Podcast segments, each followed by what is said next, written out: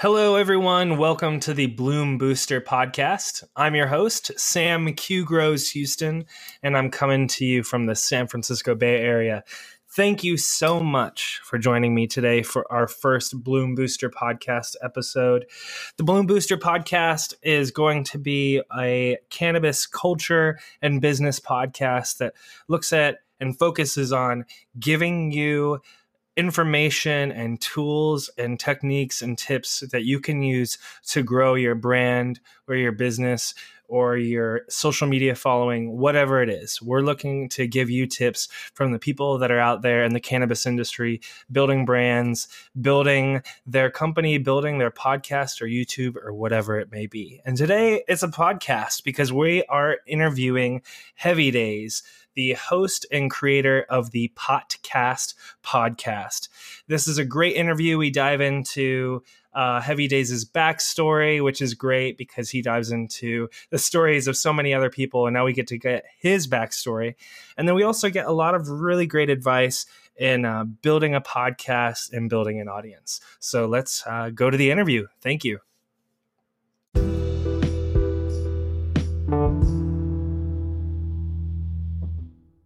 Hello, everyone. Welcome to the Bloom Bo- Booster podcast. I've got um, a really exciting guest today, which is Heavy Days from the Potcast. Welcome, Heavy Days. Thanks for joining me. Thanks so much for having me on, Sam today we're going to talk about i'm going to i'm excited because i get the chance to ask um, you some questions and you're such a good podcast interview and, and podcaster because you ask such great questions for your show the podcast. So could you kind of firstly before i kind of fawn on you too much can you kind of give a little bit of a quick introduction for who you are and how people might know you today. Oh, thank you so much for the kind words, my friend. Um, in terms of how I would introduce myself, hopefully as humbly as possible, but I would say that, as you mentioned, host of the Potcast, which I like to think is an all right podcast. Um, I also dabble with some genetics, which I've been doing that probably actually a little before I started the podcast, but it's not something I try to harp on about too much because I think there's a, there's a lot of people who play around with genetics. Um, and then the other place you might know me from is maybe if you're a, kind of a more active person in the Australian scene, like I've contributed a lot of written articles to various platforms over the years. So I'm always surprised when I have someone come up to me and they'll rather than mention some of the things I've previously mentioned, like the podcast or my breeding, they'll be like, "Oh, I read one of your articles a while back on something," and that's that's always that's lovely cool have that. Yeah. So that's me. Nice. So to start off with, let's dive into a little bit of the backstory for your passion for weed because you you spend a lot of time like you just said you spend a lot of time doing stuff with cannabis um so how did that start um so how did it all start well i mean the first time i smoked weed was in the backyard with my brother i was I think I was in grade seven, so quite young. Um, but for Australia, I think that's pretty normal. Yeah, and even in um, America, I would say that's kind of uh, your teenage years is pretty common. Yeah, right. And so I remember that, and I I, I enjoyed it. I don't think I got that high the first time. It kind of took a few times to really solidify the passion, and I just remember having this one particular experience, which always kind of has remained in my mind of where me and two friends we were out in kind of like this kind of woodsy, foresty type area near my house, and it was the first time I ever had like better quality bud. It certainly wasn't good by today's standards, but compared to what we normally got, much better. And I just remember looking at my friend and looking behind him and, and being like really stoned and and thinking that the background behind him with like all these trees and it was a really nice kind of foresty thing thinking it was like a green screen and just being like that's not real that's a green screen. Okay. Yeah and i just it's always stuck with me and i'm just like man this is like psychedelic if nothing else. So yeah that that was the kind of thing which locked me into it all. And then i just think as i got older i i progressed and i I, you know, I, I've dabbled with other things, but none of them really struck a chord with me the way cannabis did. And I quickly realized that, you know, alcohol and um, some of the more recreational party drugs uh, they just weren't really my thing. Like I, you know, there's a time and a place, I guess. But for me, like I'm more than happy just to smoke some weed and to not really dabble too much with alcohol or anything like that. So I think that kind of proclivity just kind of solidified that cannabis was always going to be a more central focus in my life, so to speak. Yeah, and so so that's that that makes total sense. Did you do you kind of do you find that um, you said earlier with kind of that hallucination or at least like you know is messing with your senses is that something that you kind of tend to gravitate more today in terms of like that experience with cannabis um, the types of cannabis that you like to enjoy i'm kind of curious if that was like initial experience is what kind of tapped into something that's stayed with you yeah most certainly um, i in Australia, the the diversity of cannabis was rather low, so it was very much a, what you get is what you get type of thing. You know, like beggars can't right. be choosers. And so the majority of what you would find commercially, if you weren't involved or friends with a grower, would just be like your, your very standard like beasters type of thing. So it's indica dominant, you know, not nothing stand okay. out. But that stuff yeah. I had that one time, it that was different and that was better. And I think it always instilled in me this kind of yearning for that more kind of psychedelic and what I now realize to be just like that more sativa type of thing. Yeah. And so it's funny you mention that because yeah, to this day, um, my favorite thing is sativas. And there was a period where I couldn't touch sativas because I was actually had probably probably the best part of three years where I actually had some fairly bad anxiety. And I don't say that as like a, a, sympathy thing because I understand a lot of people go through periods with anxiety. But for me, in that period, if I had sativas, it would very much aggravate that anxiety. But after I came out of that and was kind of on the up and up, I developed this very, very, very deep appreciation for sativas because um, I, I actually like being stimulated. Like I'm, I'm a coffee fiend and um, I very much enjoy the productivity it brings but it was hard to find sativas, you know. So when I when I could handle them and when I was growing, so I could like produce them myself, so there was access at that point. That was where my heart went, and uh, yeah, I've always been fond of that more psychedelic, more kind of hallucinogenic type of weed because I think that yeah, a lot of people are not familiar with that or how enjoyable it can be. And just as a quick caveat, I understand some people, like in my story, uh, don't handle it too well. You know, that's all good. I, I certainly wouldn't push it on anyone, but for me, it's it's certainly where I go to if I have the choice. Yeah, I mean, I I personally have anxiety, and I found, and that's actually what initially turned me off to cannabis, or at least made me stop doing it um, at at a period of my life. But now, um, kind of, you know, how I use it today, I actually find it nice because it helps push you a little bit. It helps you push your boundaries, basically. And it helps you by increasing all your senses and all these other things. It helps you kind of explore these different aspects, maybe some of these fears or anxieties that you do have. So it's it's, it's interesting to me to hear that that it's an experiential thing that kind of hooked you and you're you're kind of always uh, kind of chasing that not chasing in a bad way but like it's something that is kind of always kept with you um, i was curious um, earlier you said you started growing and that helped kind of build out uh, your i guess your what you're able to consume and, and, this weed that's available to you is that what got you into growing initially was like hey man i need to get some better stuff and this is how i can make that happen yeah, okay. So that's a that's a brilliant question. I think that the thing which got me started was I had a friend come over my house one day and I should rewind rewind actually. I knew about the darknet markets for ages, you know, Silk Road and Alpha Bay and all those things. And basically I dabbled with them in like 2010 when I was a fair bit younger and then just kind of stopped using them. And I just kind of forgot about it in essence. And then one day a friend came over and he was like, oh man, I've got this weed from the darknet market. And in my mind, I'm like, yeah, whatever. And he's like, yeah, it's, it's imported from America. And I was like, oh, okay. My ears kind of flicked up. And we tried it. It was Granddaddy Purple. That's what he said it was. And in retrospect, it definitely wasn't Granddaddy Purple.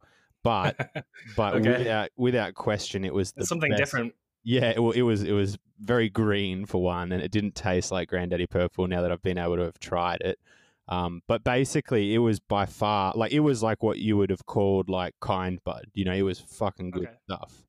and so I just had this revelation in that moment. I was like, wow, this is possible. Like I, I'd always looked at the photos in high times and thought, yeah, that must be good, or like, you know, whatever magazine we're talking about. But I'd never tried it. So I guess I'd always just written it off in my mind, being like, yeah, it looks good, but it's probably not that much different to the beasters I get. Again, not knowing that like I was getting beasters, but I knew that the stuff I was getting was kind of subpar. So yeah, it was kind of like this uh, awakening moment where I was like, wow, this is possible. Like you can, excuse me, you can you can get stuff that is just truly supreme compared to the the swag that we're normally smoking. So when I tried that, I then remember I made a few purchases from that same seller tried a few different things. And one thing I did try from that guy, which I'm confident was the real deal, because he also sold some Jack Herer, some Girl Scout cookies, and some Purple Kush. All of it was not what the name said, except I'm pretty confident that Purple Kush was the the kind of more well known Purple Kush that goes around in the States. It all came from the United States. And so yeah, that really sparked it for me. It was just like, wow, this is this is totally unlike any of the weed I've ever had. And it was like so much better. So yeah, that that started it all. I was kind of like, yeah, this is possible. Maybe I should give this a whack. And so um is that what so you're you're getting into growing at this point.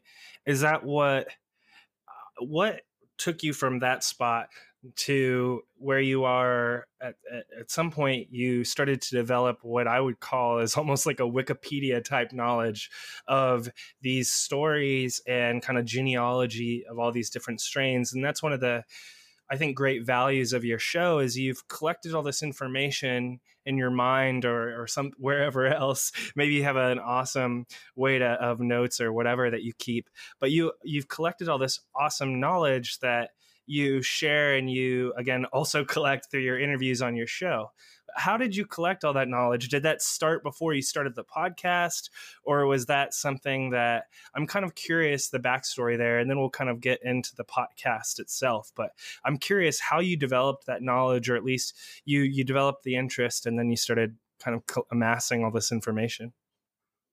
Well, you're very observant, my friend. I like that. So, um, what happened was I definitely had just a general curiosity. So I was digging through the forums, digging through all the places I could find information and and there wasn't really a way to verify anything. So it was mostly a case of like if I saw that there was stories aligning from different people or like from various different sources and they kind of had similar but slightly different accounts of things, I'd be like, all right, that, that seems like there could be something to that.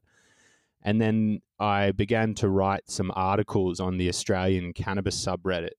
And some of them were just my political musings about cannabis in Australia and how we could, you know, progress it. But others were these articles I wrote called Strain Histories.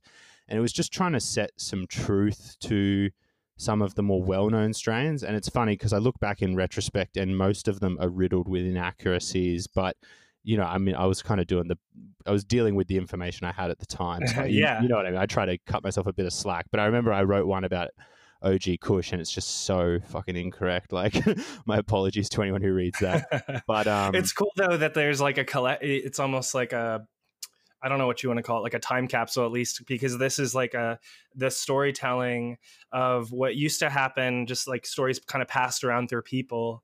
You, you, know, you've kind of seen this all collected on the internet, right? Where in the in the past it would just be through conversations, and now you're kind of collecting all this information and doing the the homework to kind of assess out what's actually legit. Yeah, exactly. And um, yeah, I think kind of as you said, is a bit, a bit of a compilation of things. And the one thing I always try to be humble about is that I'm I'm very fortunate. I didn't do anything to deserve it, so there's nothing to be proud of. But I do have a really really good memory. Um, some people would say it's photographic. I'd say it's almost photographic, not quite photographic, but that's been very helpful in terms of, you know, when people talk about things, I'm often able to be, oh yeah, you know, I remember reading something about that. So that that has undoubtedly played its role as well. So okay so you were kind of just you were spending this time on the, these various forums and websites and on reddit and kind of uh, collecting this information. And so what led you then to take that step and to start the podcast?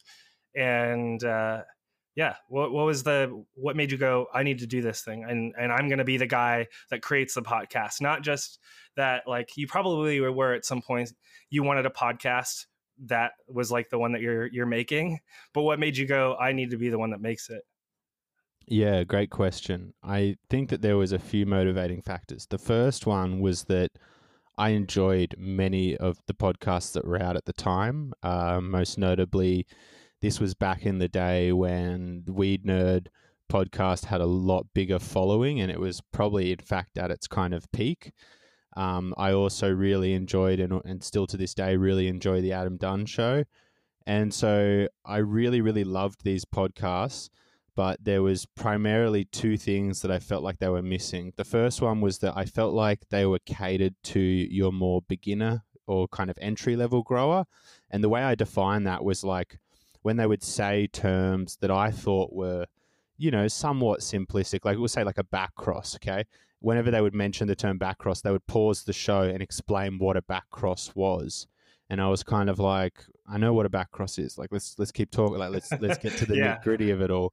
So I the I think the primary driver for starting the show was I thought to myself, I want to start a cannabis podcast that's not aimed at beginners. It's not going to stop and explain what terms mean. It's on you to know what they mean or to pause the show. And I wanted to target the show to be a more advanced show where we would talk about more advanced concepts and not be babying the listener and explaining them. And I and I fully acknowledge that having these entry level shows is necessary and they have their place and you could never have a more advanced show without the necessary ones. But I just felt like it was a vacuum and I couldn't point to a single podcast that I felt was targeting the more advanced growers.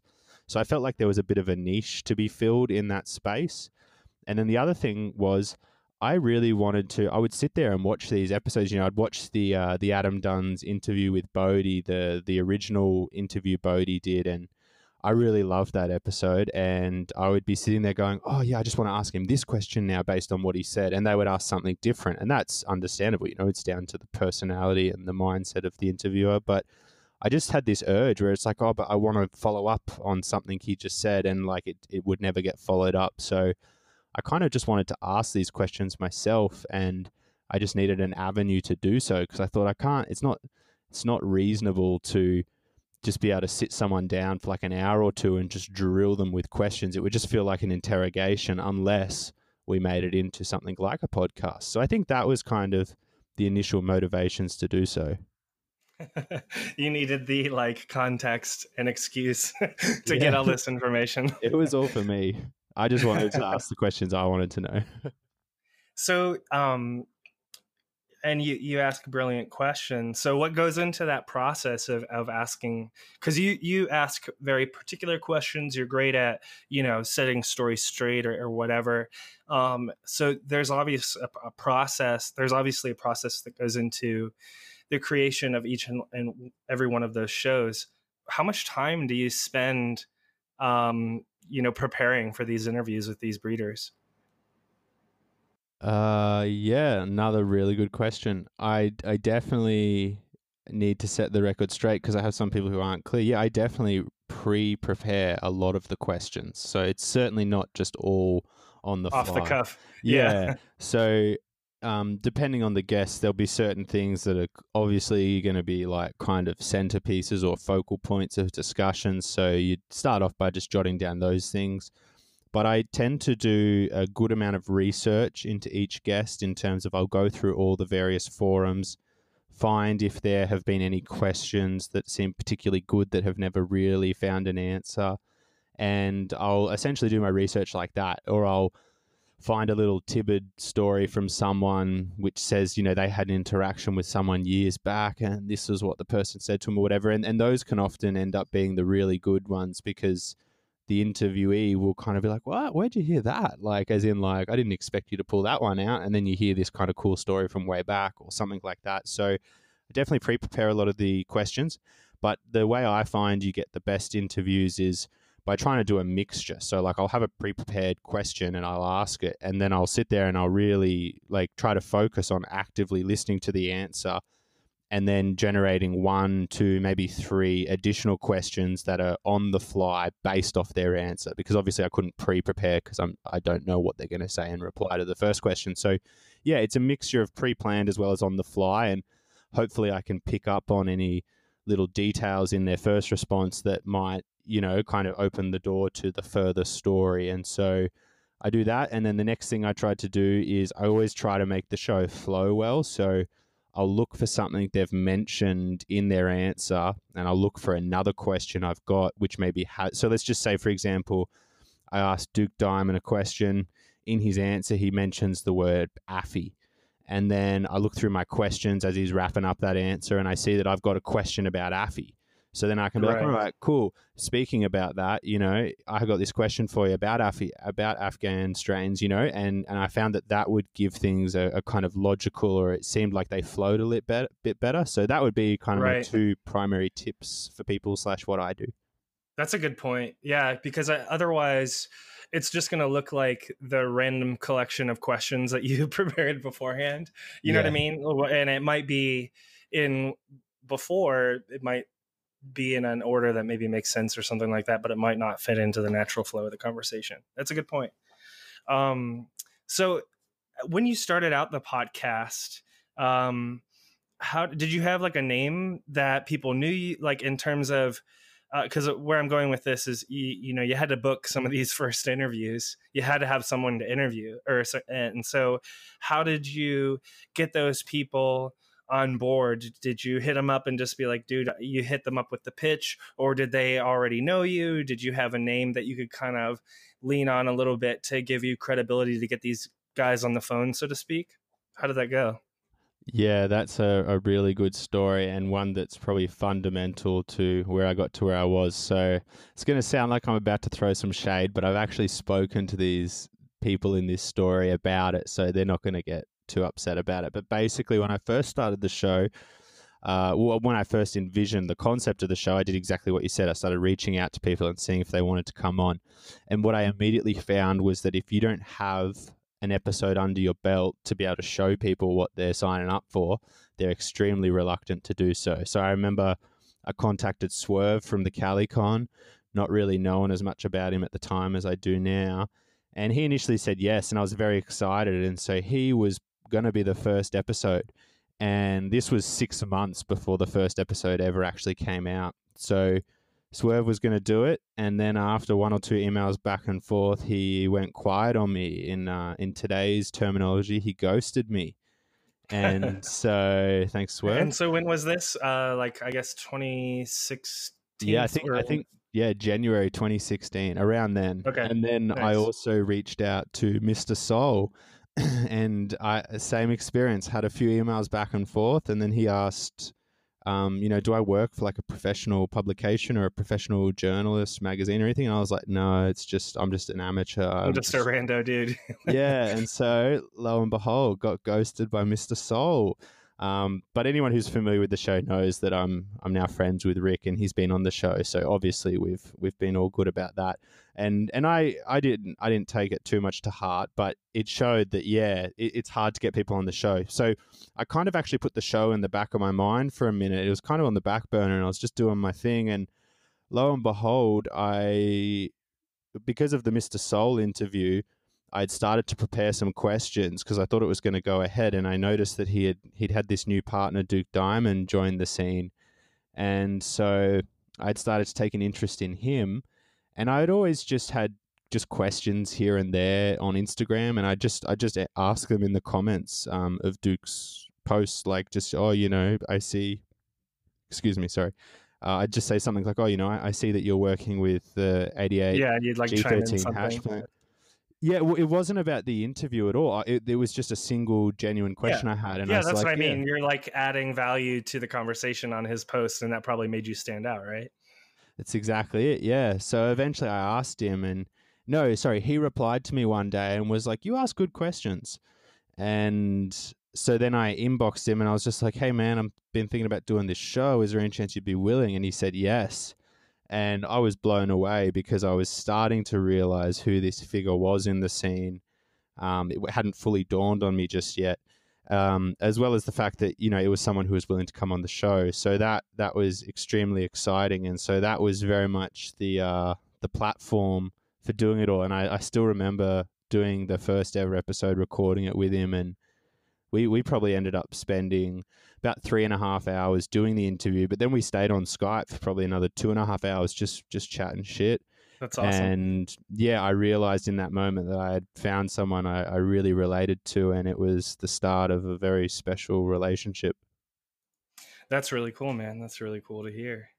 Um, so that's a really cool. So you you you I, have learned something from that uh, story that, or at least I've I've observed the same thing, which is that um, creating credibility in this space in the cannabis industry. I think it obviously it depends on uh, the part of the industry, but I've noticed, uh, especially at least in the grower community, building credibility and at least uh, building trust with people because this is a, a, market that a lot of these folks are in areas where it may not be safe or they're coming from uh, a past that uh, may have been in the illicit market or whatever. And so building trust with people is really important. And i've just uh, um, has that been something that you've kind of noticed as well that you needed to kind of really build that up up front or or how, how have you um, seen that in your experience?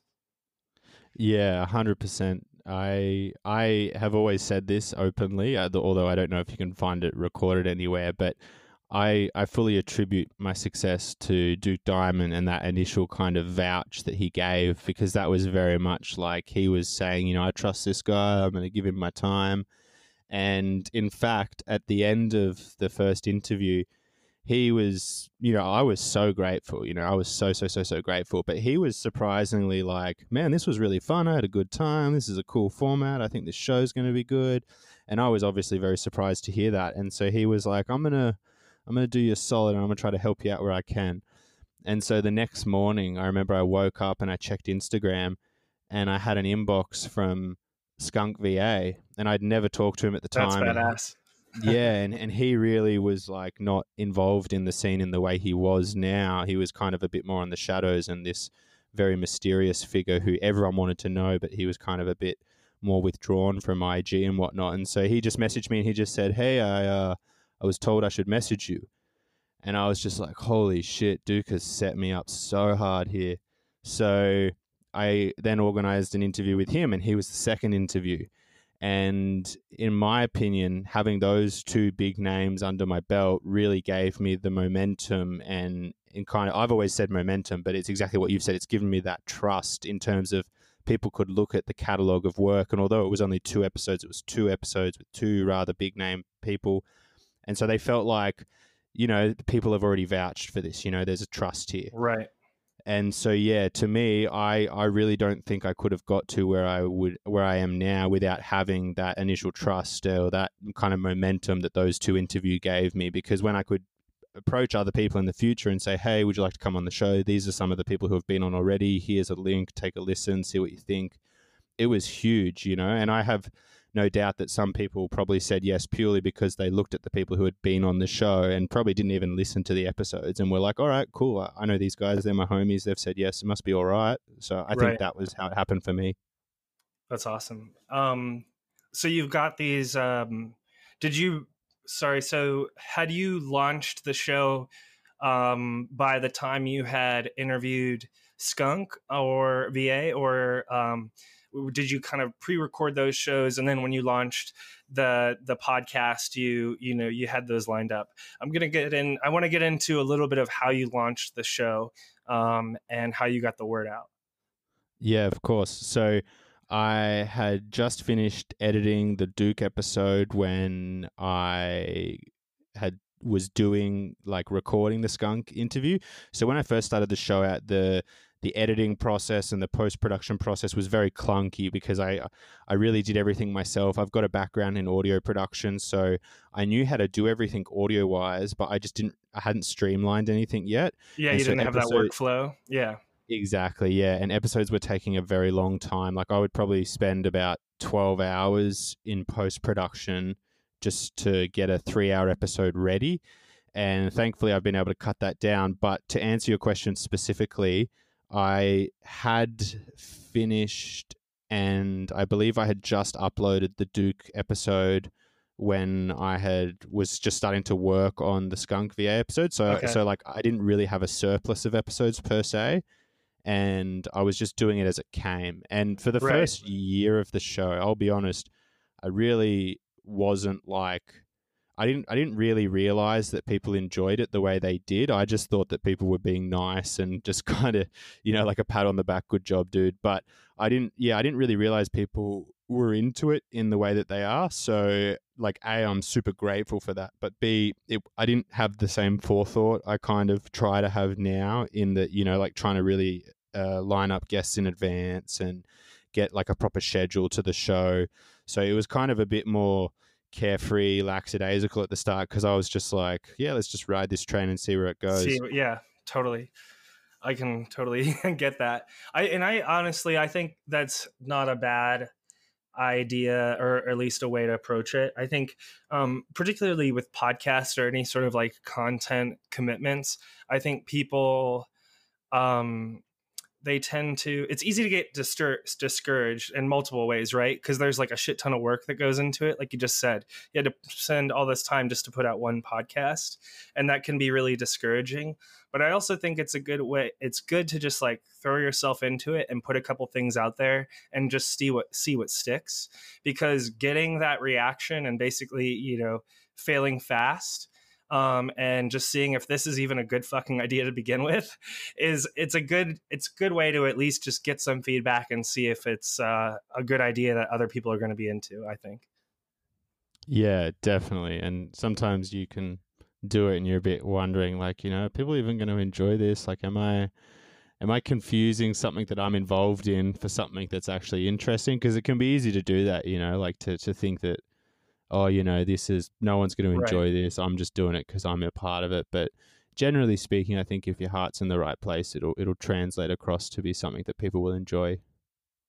so um, you've got that first show um, how did you build that momentum you said that you had that momentum in terms of credibility and booking guests but how did you build the momentum and get the word out with those first um, few episodes. How did um, you know ultimately we'll get to where you are today but in the beginning you know you're just a, a rando that happened to land a interview i say this lovingly you're a random guy that you know landed an interview with duke and you put it out there. So i imagine duke helped you promote it. Um, how did you get the word out? Yeah, of course. I I remember I put I posted the the show up on my personal Instagram, as in like the Heavy Days one, and I had a few friends message me being like, "This is a cool podcast, dude." And like not knowing that it was me, the host, just thinking that I just because I remember when I posted it up, I was like, "Hey, take a listen to this if you want to find out some stuff about strain history." And I didn't specifically say like, "Hey, this is my show" or "I'm the host" or anything like that. I was just like, "Check it out." So I think people thought like I just found a podcast and was kind of like, "Yeah, it's cool." that's cool that's funny So, and and obviously, uh, a lot of the people on the Instagram weren't familiar with my voice because there was no other like video out there with my voice on it. So it is kind of understandable why they didn't know it was me. They didn't have a reference for my voice. And so I remember talking to a few friends, being like, "Yeah, this is that's actually me talking," and they're like, "Fuck off, no way." And I'm like, "Yeah, that's me." And so then I was really grateful to have a lot of friends kind of reposting it. And that helped, but it was when Duke reposted it himself, being like, hey guys, this is a show I just did. I had a good time. Check it out. Um, I remember looking at the SoundCloud analytics and just seeing like the listener count just blow the hell up. So it goes without saying, you know, having a kind of an authority within the field help out, promote your your gig, whatever it is, it, it's it's undeniable how beneficial it is. So it was a big part of that, and I actually I frequently look at the analytics of the show because I'm very interested in statistics, and basically the show was doing well, and I also Skunk VA was nice enough to repost um, when you know when his episode went up, and I think most of the guests have done something did like he that. have a which is- following at that point because you were saying that he wasn't really in the scene so did he Yeah. yeah, did he have So a following he had a following, but not in terms of raw numbers. Like if you looked at his follower count on Instagram, it wasn't anywhere near as high as it is now. I think when I first started talking to him, he had about five to seven thousand followers compared to now, where he's got so probably about something. yeah, but I remember what was interesting was that there's a huge collection of really die-hard cannabis fans within our community. And so while they don't represent a huge percentage of like numbers, they're very active. And so I could see that although maybe only a thousand people had listened to this episode, some of those people had gone and posted it on a whole bunch of different forums. And SoundCloud Analytics is really cool and it shows you where the episodes have been posted. Like it tells you the exact link so you can click Oh, on it and then it'll, yeah, it'll take you to that forum post and you can read that someone's been like, oh, hey, I just listened to this. It's really cool. Take a listen. So that was the other thing. So I think, yeah, the, the main factors were having the guests repost the show. And I think that was contingent on them feeling like they had a good time and feeling like the end product was of good quality.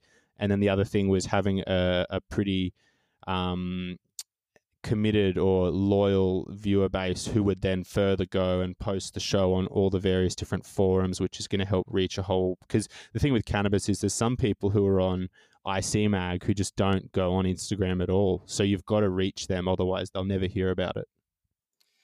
That's an interesting point. Um, so, jumping off of that, how did you um, build that uh, initial audience and find those people that are going to share that, you know, into those communities, share your content into that community? Because one of the things that's tricky as a content creator, as someone that's participating in someone else's community, like the IC Mag community, sometimes they're not really cool with people self promoting their shit, right? Or, or Reddit's a great example, actually. You can't go onto most subreddits and post your content. So, how did you get the word out and how did you make that leap from SoundCloud or wherever, IG, to those forums? Yeah, I, at the time, I was a very self conscious person in regards to the show. And so I certainly didn't want to even go and post the show much at all. I think the one place I posted it was in the Australian cannabis subreddit. And I think it was more so just to kind of be like, you know, we can be here isolated on this island where there's Right. shitweed and not a lot going on, and you can still make an impact, even even on the bigger level. So, yeah, I didn't post it a lot. Um, I think that it was really lucky that people weren't posting the show in like an advertising manner, but it was really good in that people. What I often found was that it would get posted in threads about a breeder and not a thread about the show. So there would be a thread about Duke Diamond. And they would be talking about a certain question, and, and these people in the thread had no idea about my show. And someone would chime, chime in and post a link to the show and be like, oh, at around the 30 minute mark of this interview, he actually answers the question you guys are talking about. So it was always in that context of like, here's the answer you're looking for, as opposed to being like, hey, everyone, go check out this show, which would kind of be a more blatant form of advertisement. did your audience um, do that for you? Because I could see if you wanted to pre-plan that. You know, earlier you said you did all this research, so you could have collected these basically these like open questions that you answered in your podcast, and then after the show is out, you could go out to all those different places and say, "Hey guys, I answered this question. Listen to the show here." Did you seed that, or did it you just serendipitously had an audience that kind of did that work for you? Yeah, I was really lucky in that I did have the audience who did the work for me. And That's cool. I feel, yeah, I just feel like it would have been a little less authentic if I had done kind of the former option. Like, I, I just hate like blatant forms of marketing, and that's why you rarely hear me talk about like my own breeding on the show unless it's like extremely relevant to the question we're talking about. Just because I just feel like people find things to be more kind of endearing if they naturally stumble across them, as opposed to me kind of like trying to pushing it. yeah like kind of push it on them in a way but you know and and and if someone out there has ever done anything like that man i'm not trying to throw any shade it's just that just wasn't my style yeah, it's not your vibe. Yeah, I hear I hear you. Um, so how did you in those early days? Um, did you find that building an audience, you know, to do that, you were spend you needed to spend more time, you know, just landing awesome interviews and just pumping out an awesome podcast, which you you're great at doing. Um, but did or did you also have to do some other things as well to really build and you know create that momentum on the listener side of things? Yeah, I think it was a bit of both. I I remembered realizing very early on that guest selection in the early days especially was going to be one of the most critical parts of the show like I, I needed to select the right guests i'd always been very mindful that i didn't want to select guests who had I don't want to say controversy, but I didn't want to select a guest where it could turn out like a month or two later that there was like egg on their face, and then all of a sudden right. the interview is now very poorly received or something like that. So I wanted to make sure I'd pick breeders where I was confident that they were, you know, good people in real life. It's unlikely that something's going to come out which, you know, makes the episode seem you know, a bit of a faux pas or something like that. So, in, yeah, the guest interview selection process was very um, much a focal point, but I also very much had to focus on improving aspects of the show to make it more accessible to the viewer. And I go back and I listen to the very first episode with Duke, and I'm constantly interrupting him, which I, I, you know, I, it's like nails on a chalkboard because I uh, this is something which might help people. When I started the show, I had I only had two rules in mind that I I focused, and I always say to people who talk to me about starting their own show, I say you should write some rules down about like what you want the show to be and how you want to get there. And my two things I wrote down were really quite simple. I said one, I'm never going to interrupt the guest. I, like that's 100% a rule. Like even if they're talking shit and I want them to shut up, I'm not going to. Like that's my fault. I asked the wrong question because it's elicited the wrong answer. So I'm never going to interrupt no matter what. And then the other thing was I'm never going to explain a term. You know, if people want to know what a term means, they can pause the show, they can go Google it. That's how I learned. Um, and those were just the two foundational rules I made. And I think that even though they seem quite small, they've very much steered the show in a certain direction. So I had to think about things like that and like what would make it a more viewer friendly experience. And with time, things like cutting out the amounts of ums and ahs and just trying to make things a little less clunky and a little less kind of robotic in terms of segues and just getting the flow. And I think that that's been really helpful, even in my personal life. I've noticed that my communication abilities have are a lot better nowadays, and people will often like in my work environment I've got to I've got to talk to people a lot and people say you know like oh you've got this really kind of calm demeanor. And I'm like in the back of my mind it's like yeah I uh, had to work on that. But um but yeah so there was definitely a bunch of things that I had to work on to try to improve the listenability of the show shall we shall we say. Okay um, now you're making me think I've just been interrupting this guy for the last 40 minutes. Um, no, no but that's an interesting point though, because it gets into the kind of chosen style of your show. Because, um, you know, interrupting an, in an interview might be better in a particular style of show, maybe, but for the specific purpose of your show, it's great, right? In terms of not interrupting, right? Because you just want to get their story and get their information, set the record straight. You're again, you're just like you're amassing this um, these amazing spoken stories of um, cannabis culture, basically, and um, you're just kind of like letting people tell their story, let them say it in their words. Yeah, definitely, and I think that you know, as a flip side, just to to show that I don't think you've been interrupting in a more conversational context. I feel like you've got to kind of not interrupt, but there's got to be like an interplay of thoughts and ideas, like what's been happening here. Whereas right. sometimes people talk about like, oh, you know, it just feels like they're having a conversation when they're talking about the podcast. Yeah, sure, we are having a conversation, but it's also definitively an interview. So that's why it's you know it's a bit of a different context. And no, so i think it's um but you're getting into the purpose. Basically you have to think with purpose right? Where if you were getting in if you were creating a podcast that was more conversational let's say like the adam dunn show right? Where you're kind of maybe um or maybe the dude grows show or something like that where they're typically kind of discussing news and kind of just riffing off of each other. Interrupting each other is fine.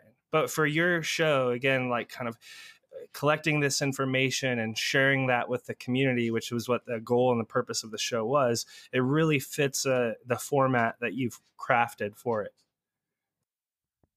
Yeah, I, I would agree, man. And I, I think that each show has its own kind of niche and its own thing that it excels at. And I'll be honest, sometimes, because uh, it used to happen a lot more in the early days, like people would come on my Instagram, as in the podcast one, and they would just bag out the Adam Dunn show. And it really frustrated me because I don't feel that way at all about the Adam Dunn show. I still tune in every Saturday where I can.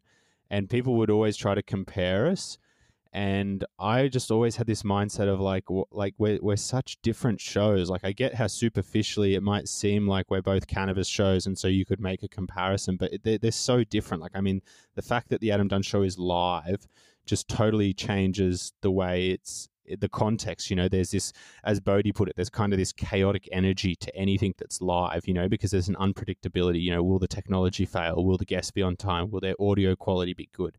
And so I always viewed them as very different. And the most important fact I always tried to remind people was was without the Adam Dunn show, I never would have had the inspiration or the motivation to start my show. So yeah, just as a little side note, I, I always got frustrated at that. And you know, um, to kind of change topics a little bit, like I, I love the Dude Grows show. You know, it's it's it's again a different style of format. It's kind of like the uh, the Good Morning America of cannabis, and I, I yeah. always yeah, I love the effort that Scotty and the dude put into making that work. So yeah, it's about honing your own thing and finding what works for you. And um, you know, it doesn't nothing. You don't have to reinvent the wheel. Like if you want to start a show as a listener who wants to do something where you decide you're not going to interrupt the guest, that's fine. You're not stepping on my toes. You know, you, there can be overlapping and congruency between shows, but yeah, you just got to find what works for you and what's going to kind of connect with your audience. Yeah, um, actually, it's funny. I'm friends with the guys at the Dude Grows show, and um, as a listener of their show, and kind of having my own sort of frustration, so to speak, like you were saying earlier. I wish I, I wish they asked this question or whatever, or I wish they had these people on their show. That's actually what led to the creation of this podcast series. Is I was like, I want to talk to people about this stuff. So um, yeah, it's funny, uh, somewhat similar to what you were saying earlier. Um, so so you built your audience um, by um, you know creating this great content. People are sharing it out there. Um, you were creating a resource basically um, that. And that's one of the great things on the internet in general. I would say, like as a pro tip to anyone who's trying to create um, like an online presence, so to speak, creating content that is a resource for people um, with information or data or whatever the thing is. In your case, it's um, you know collecting these stories and this lineage and whatnot. That is instantly shareable, and it's going to be a lot more shareable than um, than maybe some other things. Like if you're trying to tell jokes, like your jokes need to be really fucking good, or no one's going to share it. But if you create something that's really useful, people are going to share that. Yeah, certainly. I think it it adds volumes to the longevity of the content as well as if it's got actual relevance in the long term as opposed to just kind of being a more topical type of thing and that's something I've tried to keep in mind is you know like it's great to have topical questions but in a year from now when someone's listening back and they're listening to oh you know we've seen a lot of drama around such and such at the moment you know like there's no there's not a lot of longevity to that sort of content and it's it doesn't have a lot of playback ability. So yeah, I think that you want to make stuff which does kind of have yeah, like the ability for you to step back into it age uh, or into the future and still feel like it's relevant and it's adding substance or it's answering a question. Um, so you, um, the last thing that I thought uh, we could uh, dive into, which I think is really interesting, is um, the Patreon.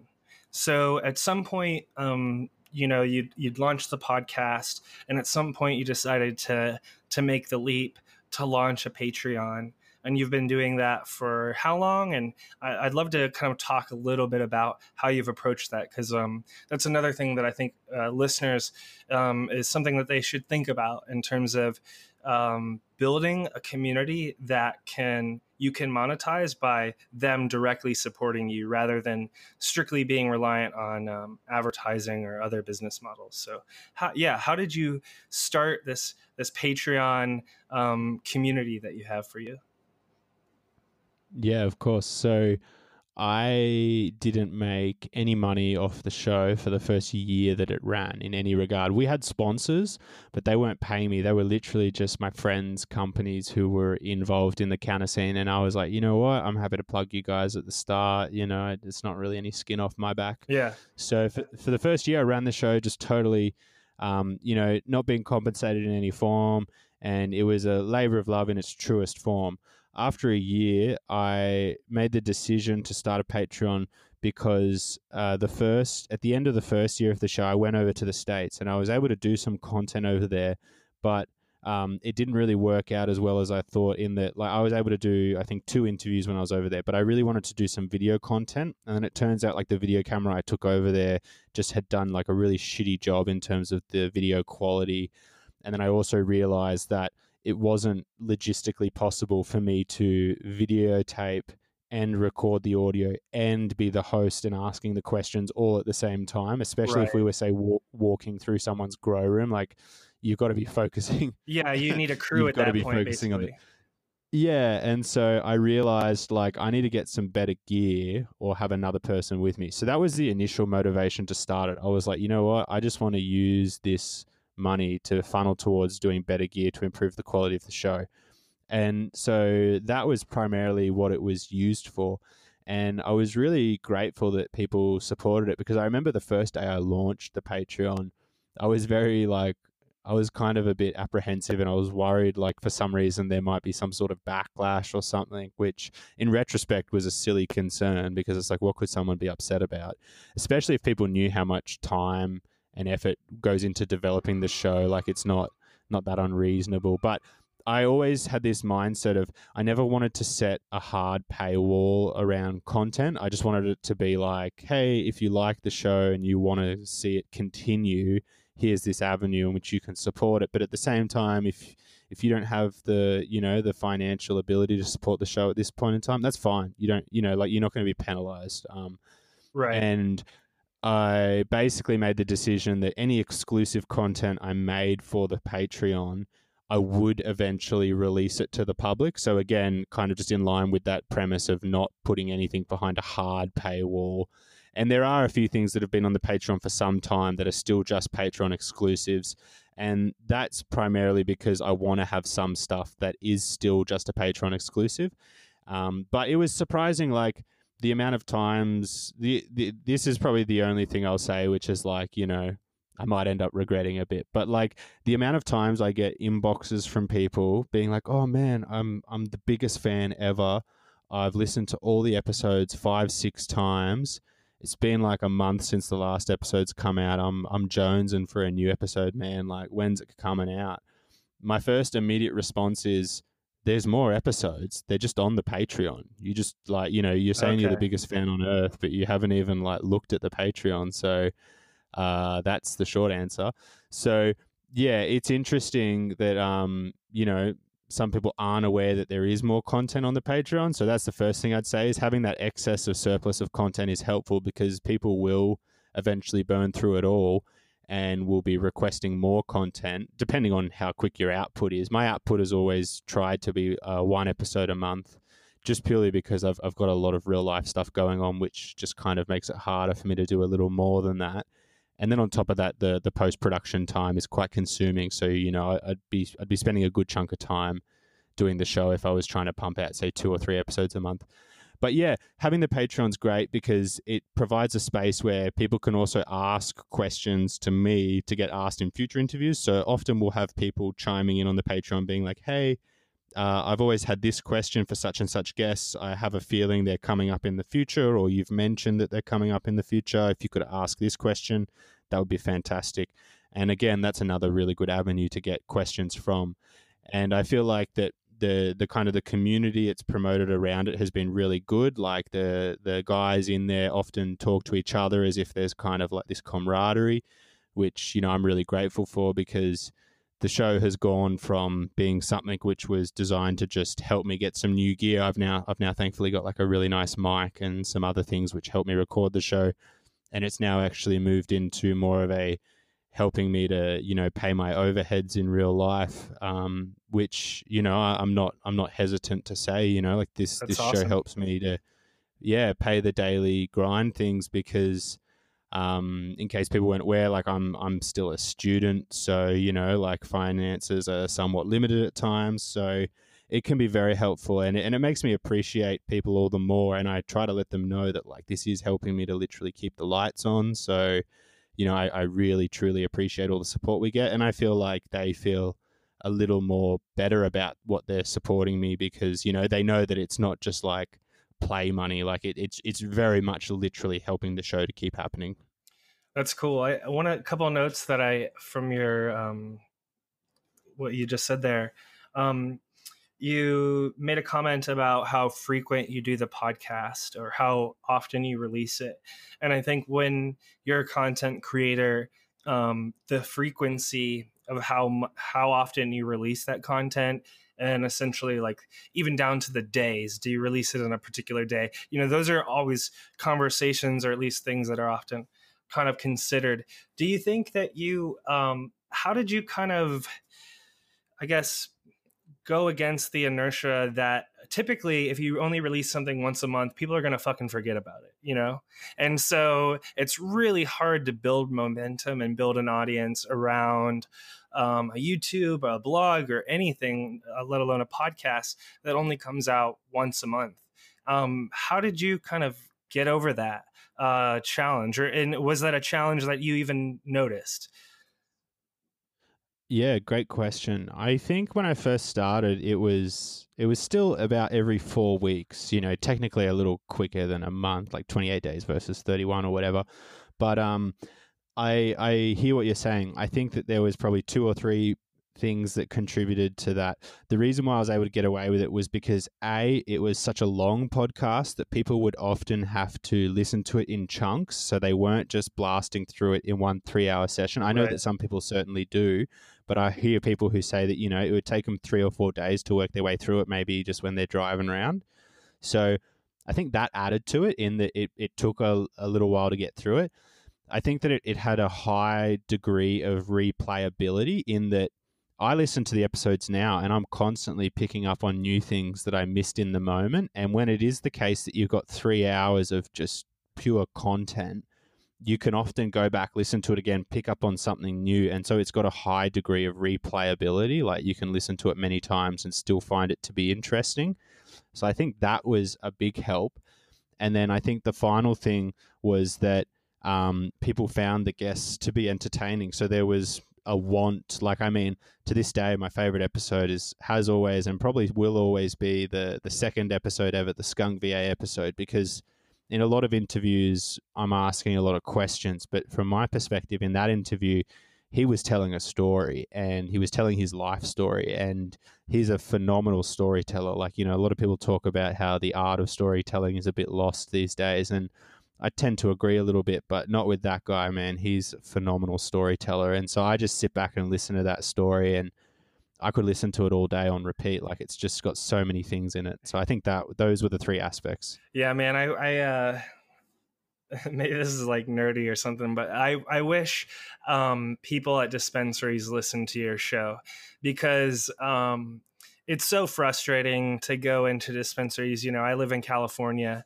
and so you know this is supposed you know it's supposed to be the biggest market in the world for weed and you go into dispensaries and people don't know shit about the weed. They just knew know it's dank or whatever.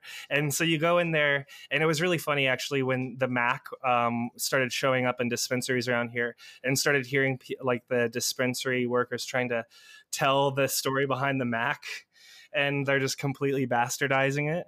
Um, but i I find myself um, just wanting to kind of tell these people like, dude, this is so cool that you have Blueberry and whatever, and want to kind of share their stories. I wish people in the industry knew these backstories, these really amazing stories behind the original Chem Dog, you know, for example, or uh, all those things are just amazing stories and nuggets that you you pull out of your show. Yeah, thanks, dude. I mean, it's certainly all all the guests who brings all that insight. But yeah, I know what you mean, man. And the first time I was in the states and was at a dispensary, I had an eerily similar experience where I was in Colorado and I was like, "Show me your best weed," and they brought me down this thing of Girl Scout cookies, and it it looked amazing. It smelt pretty good, and I'm like, "Cool, cool, cool." uh, what cut of Girl Scout cookies is this? Yeah. And the guy just looks at me and goes, uh, it's the uh, the Durban Poison Cross OG Kush cut. And I'm just like, cool, cool, dude.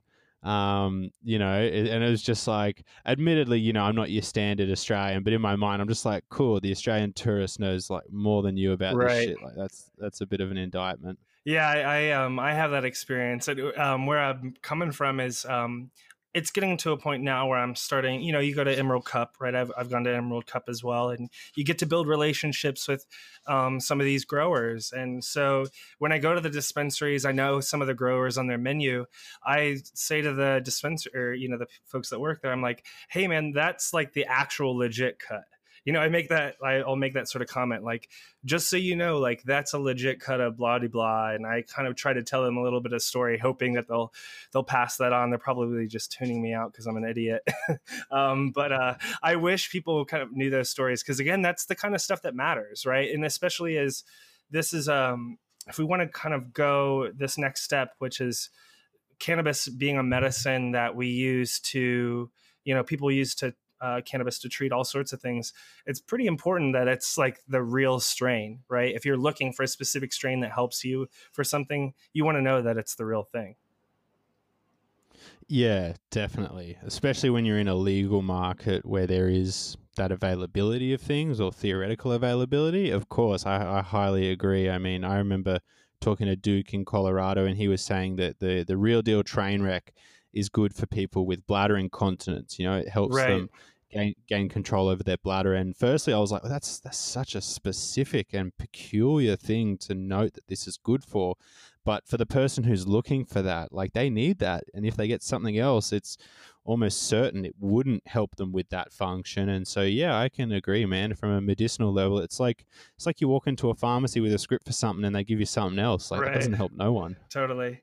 Um, well, before I go off too much on that tangent, um, kind of looking out into the future of the podcast um, and, and growing the podcast, do you are you kind of stay the course and you know keep lining up these awesome interviews, and that's going to be how you think um, this is going to grow, or do you think you're going to have to throw in some new things? Or are there any sort of ideas or things that you've noticed lately that you might throw out there?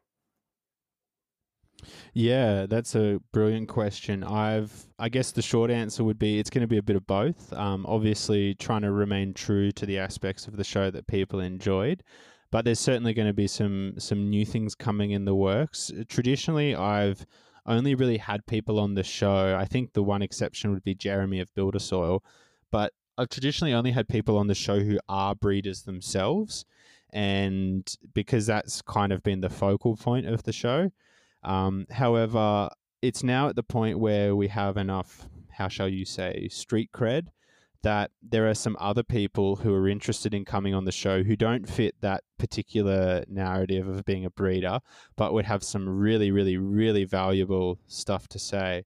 So, um, for example, you know, I've been really, really grateful to have been able to foster a close friendship with Josh and Kelly of Dragonfly Earth Medicine, Right. and they've, um, you know, introduced me to a wide range of people who I think would be amazing guests. Like they're they're very close with Bob Snodgrass, you know, the guy who is the forefather of a lot of different glass apparatuses. He's often credited as the guy who invented the glass bong. So to have like a huge figure like that in the scene be willing to possibly come on the show, you know, things like that I think will add a bit of a different dimension. Um, and you know, maybe some of the the viewers who are looking for that strict breeder knowledge will be a little less interested in that type of episode. I understand, but there's a there's a wide range of people who aren't your typical breeders who I think still would have some really valuable things to add because you know I mean that that guy's been in the scene for you know 30 40 years now minimum so he's seen stuff happen so from a historical point of view phenomenal guest so I think yeah I'll be looking to incorporate some new aspects in things as well as trying to stay true to some of the original things which people you know fell in love with the show because of So would you do you think when you started the show was the scope that wide? Um, because at this point you're basically you're pulling out a little bit, right? In, in in terms of scope, you're widening it by saying I'm I'm not just like collecting the the spoken word stories of this particular part of the cannabis culture being breeding and really collecting this awesome genealogy, you know, history and all this, all the amazing stories behind it. Now you're pulling back even farther into other aspects of cannabis culture. Was that something that you always had in mind, or is now that something where you've you've seen that as your opportunity and you want to go take it? Yeah, I think more the latter, really. I never I never planned on branching out because I kind of felt like this was kind of the avenue I wanted to pursue for the moment, being the breeding side of things. And it was really just when the opportunity presented itself, you know, and I was able to meet, uh, you know, various people, like being able to meet Trixie Garcia and Mountain Girl and Bob Snodgrass, and thinking some of these people would be really good right. on the show. Like they've they've got a story to tell. So I think that it was more of like a opportunity presents itself type of thing.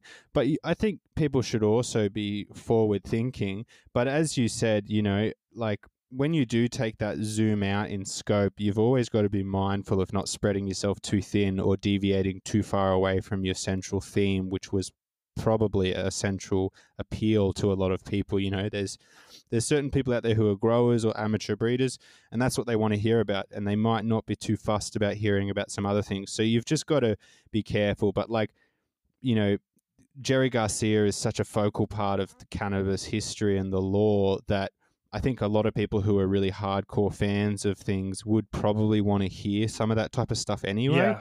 So yeah.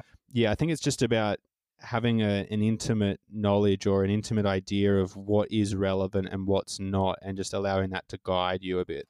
Yeah that's an interesting conversation especially with uh, your show and, and that particular example right where um, as someone i'm myself i'm in my early 30s so i'm too young to have you know experienced all the the heady days of um of the early kind of cannabis scene where Jerry Garcia was a, a key figure, right? And, and a key everything that his band did and and kind of transporting cannabis culture around the country and really keeping it alive. That was extremely important. That's a common theme that comes out in a lot of those stories. So telling Jerry Garcia's story or interviewing people in that orbit, I think would be of, of value because it helps flesh out the larger story and like the larger con context context sorry.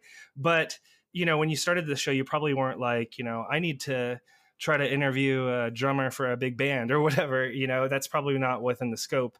And um, i guess to get to a question here besides my side commentary. So when you're um, when you're kind of branching out in different directions with the podcast and the kind of the scope of people that you're interviewing um, there are so many different people that can add interesting context and interesting story stories to the cannabis culture scene that you're you know you're collecting and adding to.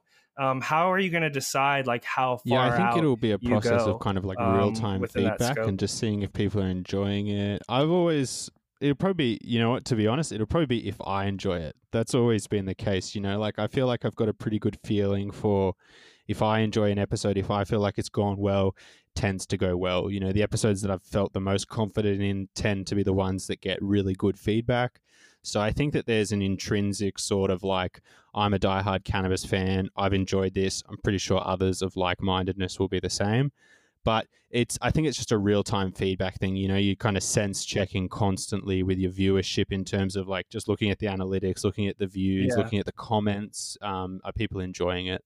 So uh, throughout this conversation, you know, we've we've highlighted the importance of your guests in building the audience and building the credibility of the show, and and helping you uh, book future guests. So, um, what kind of insights could you share about the process that you go through in, in selecting the guests and, and booking people and everything like that? Yeah, that's a great question. I think that there's a lot of factors at play, and I think that there's a lot of pitfalls you could uh, potentially fall into.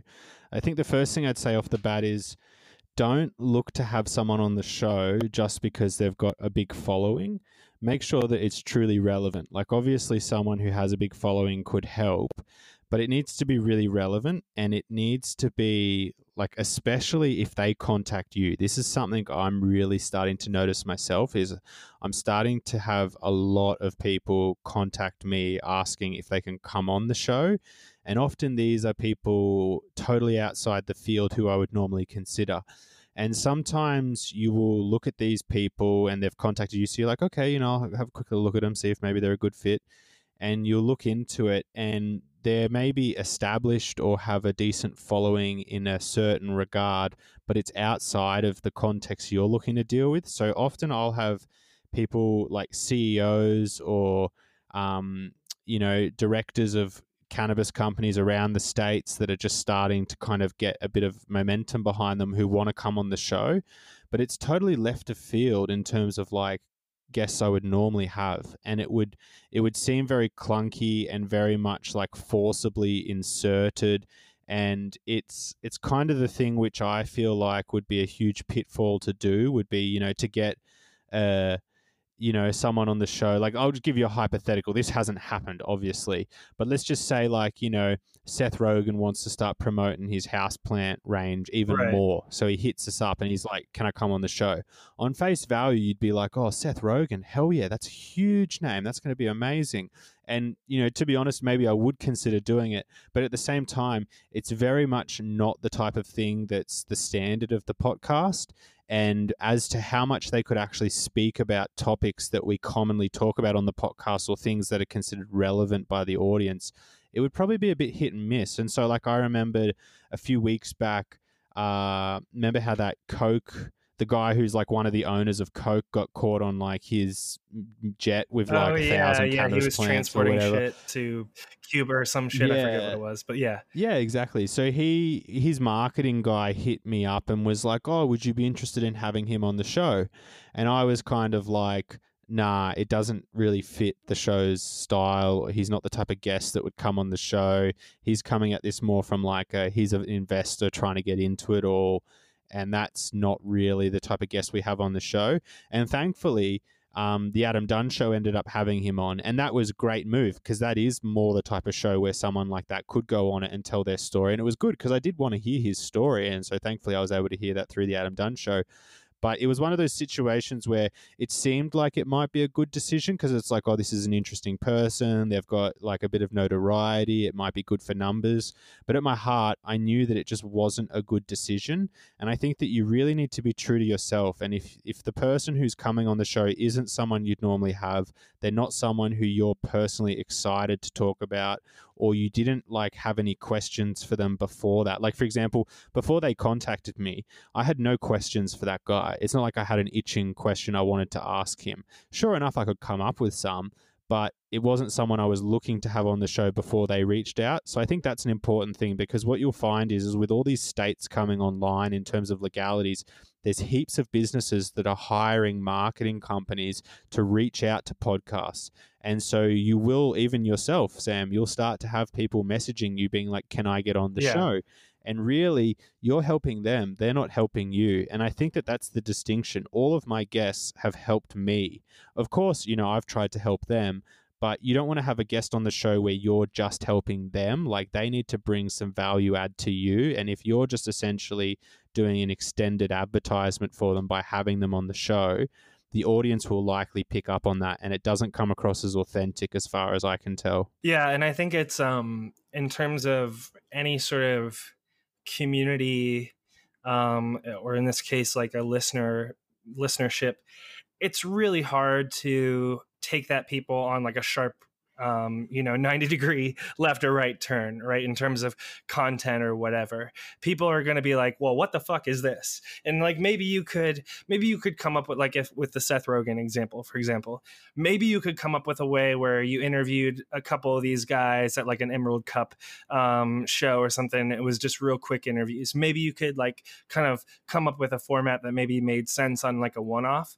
But you're right. If you were to do a full on show where you're interviewing Seth Rogen, that would just not really fit with the the theme and the kind of vibe that you've created with your show and what your listeners are going to be used to and i think they would really just kind of be taken aback if it all of a sudden took that direction Yeah, of course. And uh, just as like a side note, not to say that you could never do something like that because I wouldn't want people to be pigeonholed, but like this actually relates back to the question we were on before this one, but what I've actually been considering is when I was talking about, you know, having Bob Snodgrass or Trixie Garcia or some of these more uh, people who don't fit the the general mold of the show is I've actually thought about using the podcast to be an overarching brand name and starting a sub series which is about non-breeder type people and that's a way you could do it where you could be like hey right. guys this is the podcast but we're actually doing a new sub series this is going to be on people who blah blah blah and that could be a way to do it to try to differentiate this episode from the more conventional ones. And by doing so, you're kind of staying true to people and letting them know that it's not just business as usual. And there's the totally the possibility to do that, you know, like, I mean, the most notable example is like Joe Rogan, you know, he had so many episodes of people from a martial arts background coming on the show that he was like, fuck it, I'm going to start the MMA Joe Rogan show and the MMA people will go into that, and then the more general guests will just stay on the JRE experience. Right, and, d- he does and, it all in the same feed, right? And it's just about labeling up front. Is, is that how you would uh, kind of approach it with the podcast? Do you think you would have those same episodes in the same feed, but just labeled differently? Yeah, exactly. So people know before they click it whether they're interested in this or not. And I think that that's a way in which you don't need to feel like you're pigeonholed into a certain subject while staying true to the audience base. Interesting. Well, thank you so much for your time, Heavy Days. I really enjoyed this conversation. Thanks for um, indulging me and our audience here. How how can folks find you? How um, can folks follow your stuff? Share share your deets, man. Uh, thank you for having me on, my friend. I've I've likewise enjoyed our conversation. I think that if anyone wants to find me, you can check out Heavy Days on Instagram, uh, as well as the podcast. Um, hopefully, they're they're reasonably easy to find. If not, I haven't done a good enough job. And other than that, you know, thanks for listening in. Thanks for everyone who listens to my show regularly. I appreciate you guys. And um, as evident by this interview, big shout out to Duke Diamond and Skunk VA. I'll I'll always say that you know I owe those guys the world. So thanks for having me on again. I appreciate it greatly. That's really cool, man. Well, thank you so much for your time. Thanks everyone for listening, and we'll see you later. And that's a wrap on this first episode of the Bloom Booster podcast. Thank you so much for joining us. Make sure to follow Cannabuzz on Instagram. It's at Get Cannabuzz. You can follow me on Instagram. I'm at QGrows. And uh, as always, make sure to check out Cannabuzz. That's uh, we're the presenters of this podcast. We're a cannabis social network for you. If you want to find a safe place where you can connect with other people that are passionate about cannabis and you don't have to worry about your content being taken down or whatever it may be, check out Cannabuzz. Go to cannabuzz.com app or search Cannabuzz in the iTunes and Android stores. Um, but thank you so much for joining us today. I really, really appreciate it. And I'm looking forward to uh, seeing you in the next one. See you guys.